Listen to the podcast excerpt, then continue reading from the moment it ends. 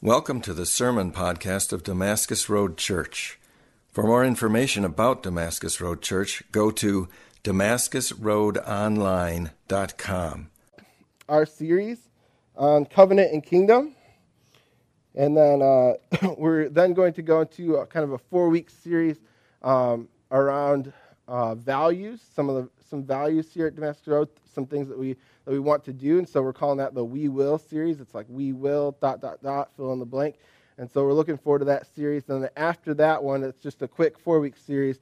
We'll be entering into the Lenten season, and that there we're going to spend a lot of time in the prophets, and we're calling that the Return series, and we're looking at how the prophets call us to return, and as we're in this season of Lent of of repentance and returning back to Christ and anticipating uh, Easter, uh, we'll be spending some time um, listening and hearing from the prophets of the Old Testament. So that's just kind of where we're going uh, through Easter, if you were wondering, because I know some of you guys are like, what's coming next? What's coming next? So that's kind of the trajectory of where we're going. So, uh, covenant and kingdom. Uh, we've been doing this for about six, seven weeks now.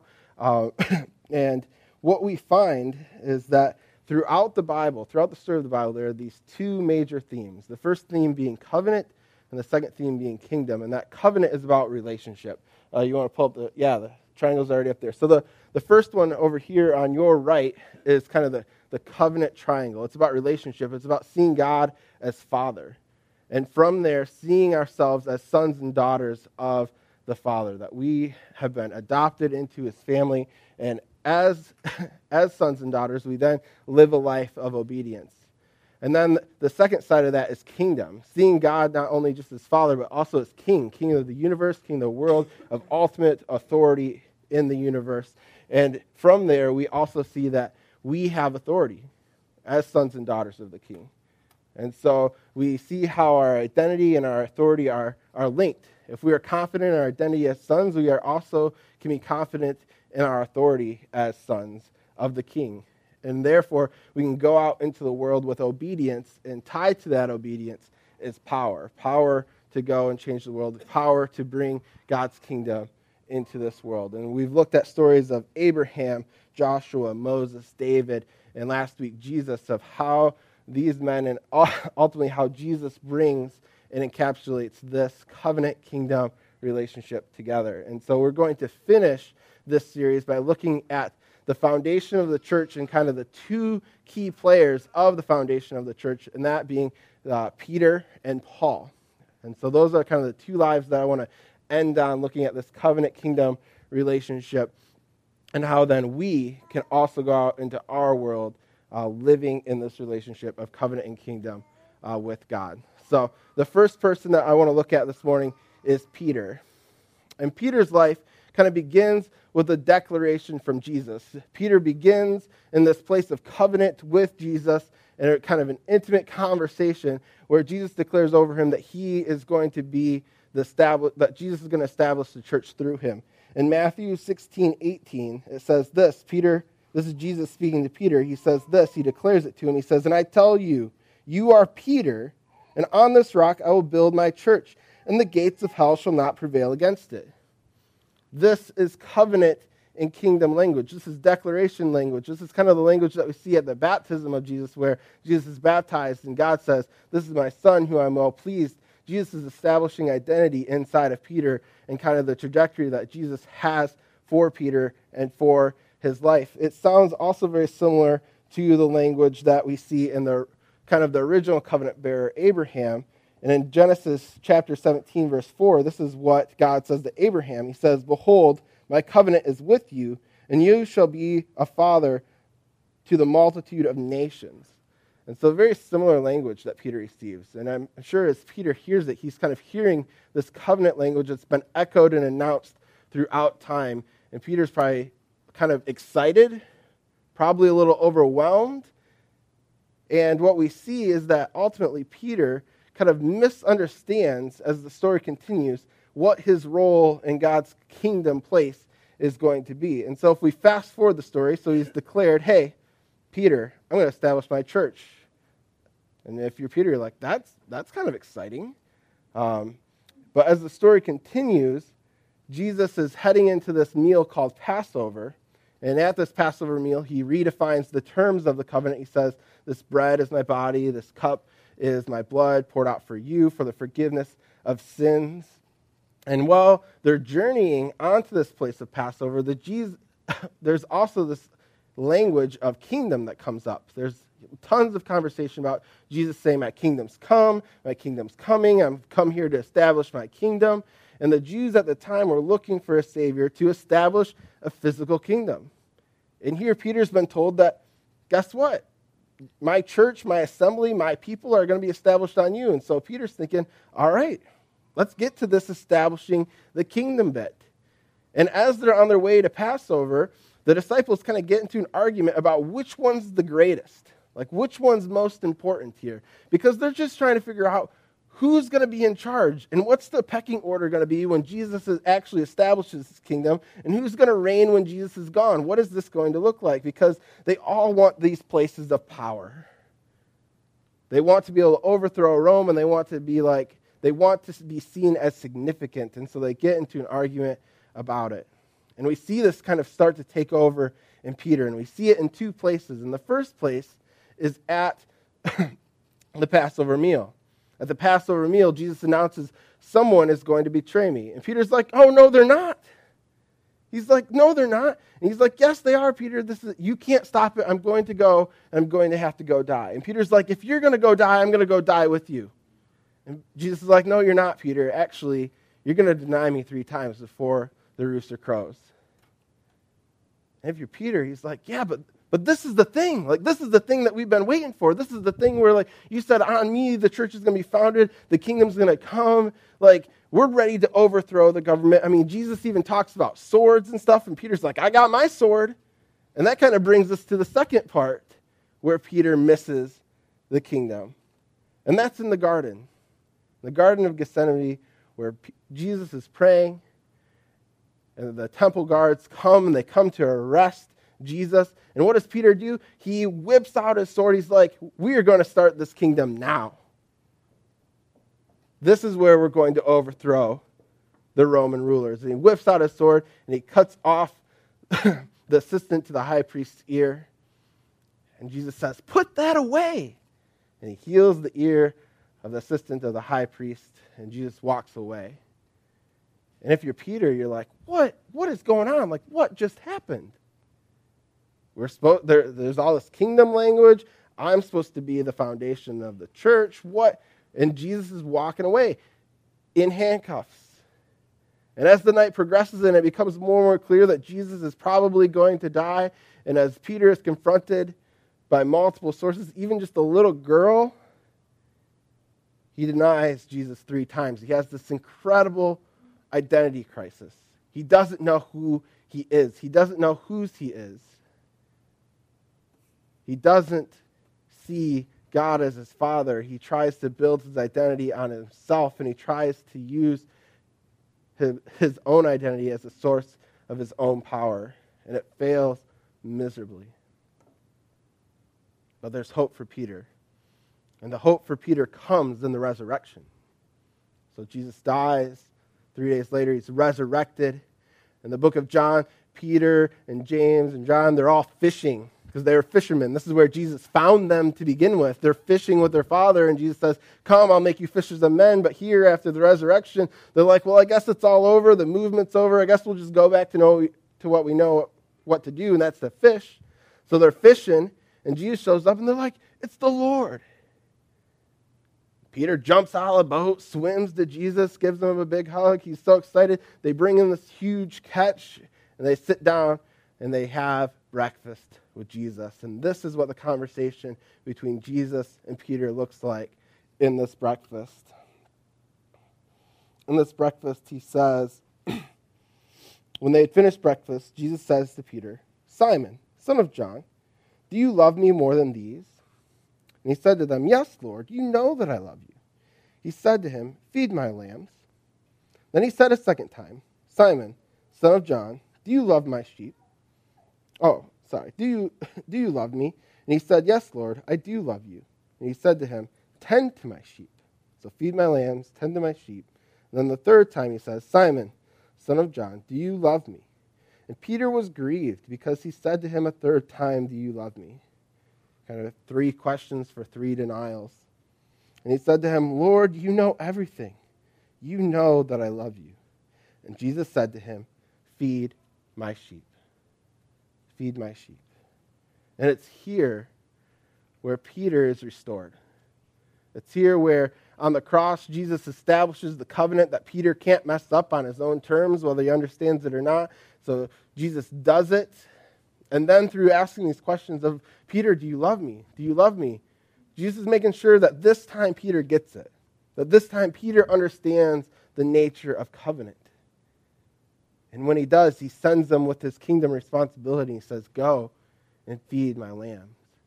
And so in Peter, we see this covenant and kingdom relationship. And then when we fast forward to Pentecost, when the Holy Spirit comes with power upon the people of the church, guess who stands up?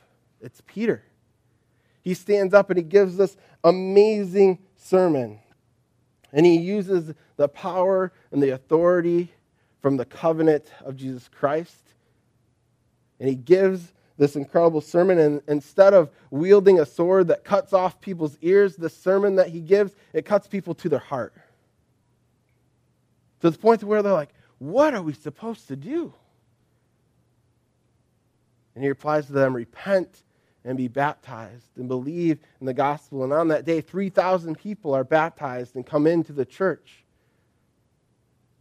You see the difference between when Peter was acting out of his own strength and trying to create his own identity and kind of missing the covenant and trying to establish it on his own versus sitting there receiving the true covenant from Christ, finding his true identity in him, and then walking out with authority and power because Peter gives the sermon with incredible authority and power, but it's not his.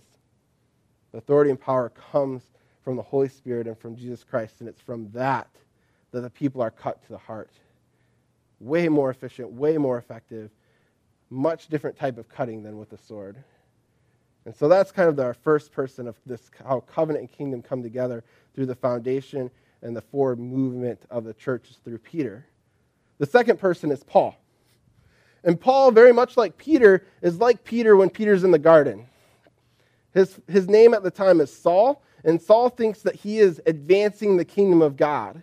And the way that Saul advances the kingdom of God is by going and killing Christians, because Christians are blaspheming against God. They're saying that this man, Jesus, of flesh and blood, is God. And that was a big no no in Jewish culture. And the Jews had missed that Jesus was God in all the ways that Jesus had established that he was God. And Saul, who was a Pharisee of Pharisees, who understood Jewish tradition, law, he was the person that Jesus prophesied against the most, that would miss it the most. But he believes that he is on kingdom mission. And his kingdom mission, in his eyes, is to go and kill as many Christians and to extinguish this movement called the Way at that time. And so Saul is on mission, very much like Peter was on mission in the garden to hack some guys up with the sword. And so, as Paul, uh, Saul, Saul Paul, as Saul at the time, as Saul is uh, traveling from Jerusalem to Damascus on Damascus Road, Jesus confronts him. And this is what Jesus says it says, Falling to the ground, Saul heard a voice saying to him, Saul, Saul, why are you persecuting me? And he said to him, Who are you, Lord? Saul didn't know who was talking to him. And so Jesus reveals himself to him, and he says, And he said, I am Jesus whom you are persecuting, but rise and enter the city, and you will be told what you are to do. The men who were traveling with him stood speechless hearing the voice but seeing no one. Saul rose from the ground, and although his eyes were opened, he saw nothing. This is Saul's identity crisis. Just as Paul had, just as Peter had an identity crisis, Saul has a, his identity crisis right here. He thinks that he's on mission for God. Jesus knocks him off his donkey onto the ground at this time and reveals that I am Jesus whom you are persecuting. And Saul's like, What am I supposed to do? I can imagine the whole kind of mental conversation that Saul's having with himself as he enters into Damascus. And as Saul enters into Damascus, God says this to Ananias about who Saul is. He says this He says, Saul, he is a chosen instrument of mine to carry my name before the Gentiles and kings and the children of Israel. For I will show him how much he must suffer for my name's sake. And again, this is covenant and kingdom language. It's covenant language that says, He is mine, I have chosen him, I love him, and I have a job for him to go do. It's about relationship and it's about responsibility.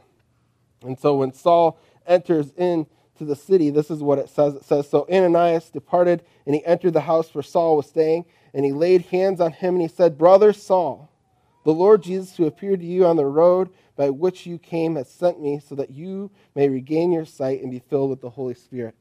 And immediately scales fall from Saul's eyes, and Saul is baptized. He's chosen to enter into covenant relationship with Jesus Christ through baptism. And it's from there where Saul begins to change his name and he takes on this identity as Paul and he goes forward with the mission of the kingdom of God to go to the Gentiles.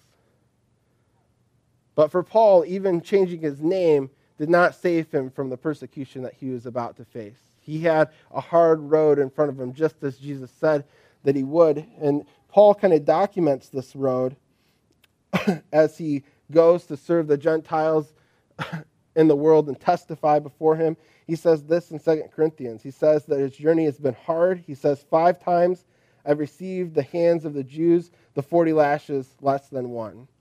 The 40 lash was supposed to kill you. Like, that's why they didn't give you 40. So they stopped him at one lash. Three times I've been beaten with rods, once stoned, three times was shipwrecked. A night and a day I was adrift at sea, on frequent journeys, in dangers from rivers, in danger from robbers, danger from my own people, the Jews, danger from the Gentiles, who I'm called to serve, danger from the city, danger in the wilderness, danger at sea, danger from false brothers, and toil and hardship. Through a many sleepless night, in hunger and thirst, often without fo- food, and in cold and extreme exposure. Now, Paul has seen some stuff that we can't even imagine. Some of the stuff, probably just the first thing on the list, like getting beaten a couple times. Like, normally as Christians, whenever the life gets hard and it gets rough and the journey gets hard, especially when we're on mission, as soon as there's some type of trial, we're like, I don't know if God's leading me that way. And our friends kind of like gather around. They're like, yeah, man, if God was in it, you wouldn't be getting beat up. You should probably choose a different way. But not Paul. He puts his head down. He faces beating after beating, trial after trial. And after all of this in the book of Galatians, this is what he says. This is what he put his hopes in. He says, If I am to boast in anything, let me boast in the cross of our Lord Jesus Christ. And so he sees his suffering and he takes it back to the cross of Christ, the same place where Christ suffered for us. And he says, What I'm doing is no different than what our Savior has done. I'm going to, to suffer with him. And he continues by saying, I boast in the cross of Jesus Christ, by which the world has been crucified to me, and I to the world. Paul understands his covenant identity. He understands that he is the son of the king, and he knows that because of that, nothing can touch him. Even if his life were to be taken in any of those circumstances, he knows that he's good. I mean, there's a place where Paul even says, like, I kind of long for the day that I'm with Christ, and it's kind of a bummer that I'm here with you. But until that day, I guess I'm going to hang out with you. I mean, put it in layman's terms, but that's what Paul says. Paul's excited to go be with Jesus. He's so secure in his covenant identity. He's so secure in what Christ has done. But yet he goes forward in confidence and on mission so that the world might know the hope and the truth that's in Christ.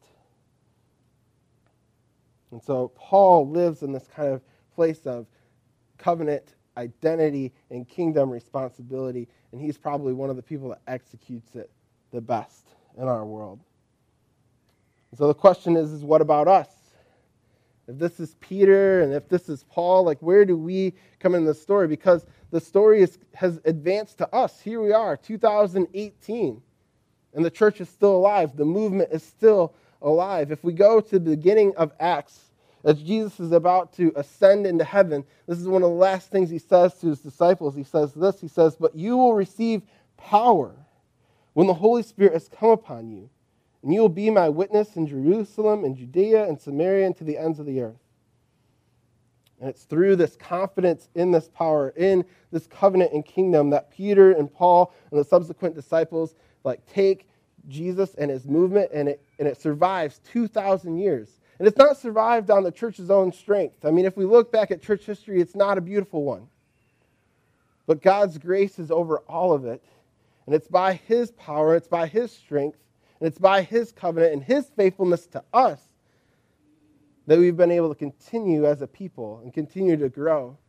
And it's our prayer here at Damascus Road that we would continue to grow in our communities, that we could continue to grow in our state, in our nation, and around the world.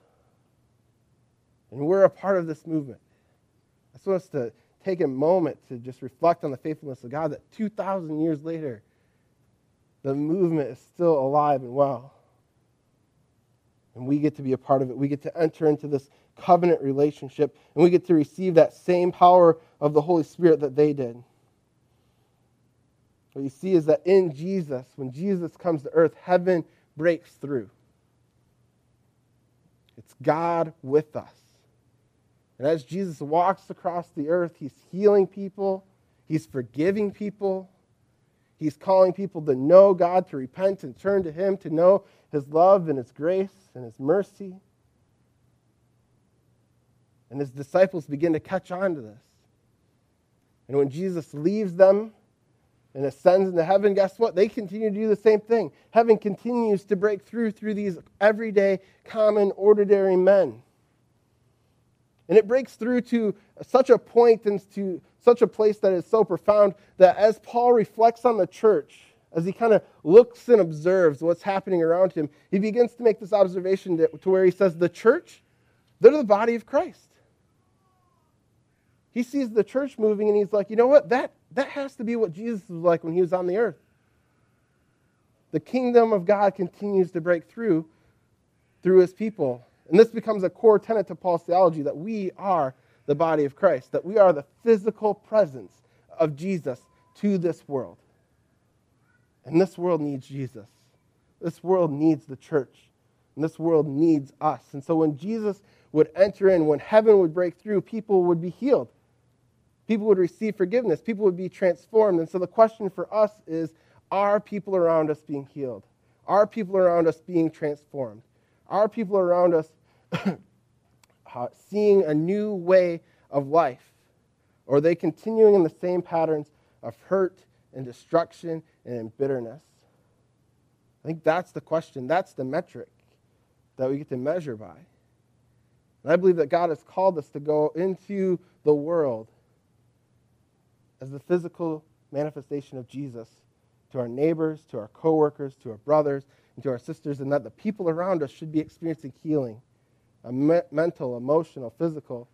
They should be experiencing the restoration of relationships with their mother and father and brother and sister. I mean, we all have people in our lives that we know that are estranged from people and their family that they just can't forgive. What would it look like if we walked beside them, if we entered into relationship with them, if we walked and said, There is a hope of restoration? It's called this painful road of forgiveness. And you don't have to walk it alone. Actually, our Savior does it. What would it look like for us to begin to restore relationships in our own lives that have been broken? And that there would be healing there, and that we would receive healing, that we would be able to go in power in the Holy Spirit. I think sometimes we read these passages in Acts and we're like, it was, uh, it was for those people back then and it's not for us now. And I believe that the whole point of covenant and kingdom is that it runs through the Bible, starting with Abraham all the way through Revelation, and it continues through you and I. And that we get to participate in it. This is the beautiful thing is that the story doesn't end when you just close the Bible and say that was a nice story, but it continues to be lived and breathed through normal people like you and me. And I believe that all of us are kind of in this journey, just like Peter and Paul, somewhere where maybe we're having an identity crisis. Maybe we need God to set us straight. Maybe we're in a place where we're just starting to figure things out. Paul was in the wilderness for like, I think like 20 years. Somebody can correct me. I know somebody knows the real number probably in this room. I don't know it off the top of my head. He was, God prepared him for a long time before he sent him. And so maybe we're in the season of preparation. Maybe we're in the season of going. Maybe we're in the season of, of just deep trial and we're like, God, I don't know what's going on. I don't know which way you're directing me. I mean, there's a number of places where Paul's like, I tried going to Asia and God stopped me. God prevented me from going. Maybe you're in a place where you're trying to discern God's leading. But I just know that He wants you to know that He is in deep love with you and that He wants to be in deep relationship with you and He wants you to know that His covenant is not based on you but by Him and what He's done on the cross, and that He's also given us the responsibility to go. And I think that's the challenge. I think that we as the church, we love the covenant side. We're like Moses in the burning bush we're like, we love the part that God has come near to us and wants to talk to us. But as soon as God says, hey, go, I've got a job for you to do, we're like, what, me? I don't know about that. Are you sure you got the right guy? And in the church, we see, yeah, it's just normal people like you and me and normal relationships with the friends and the people that God has surrounded you around is how the church grows.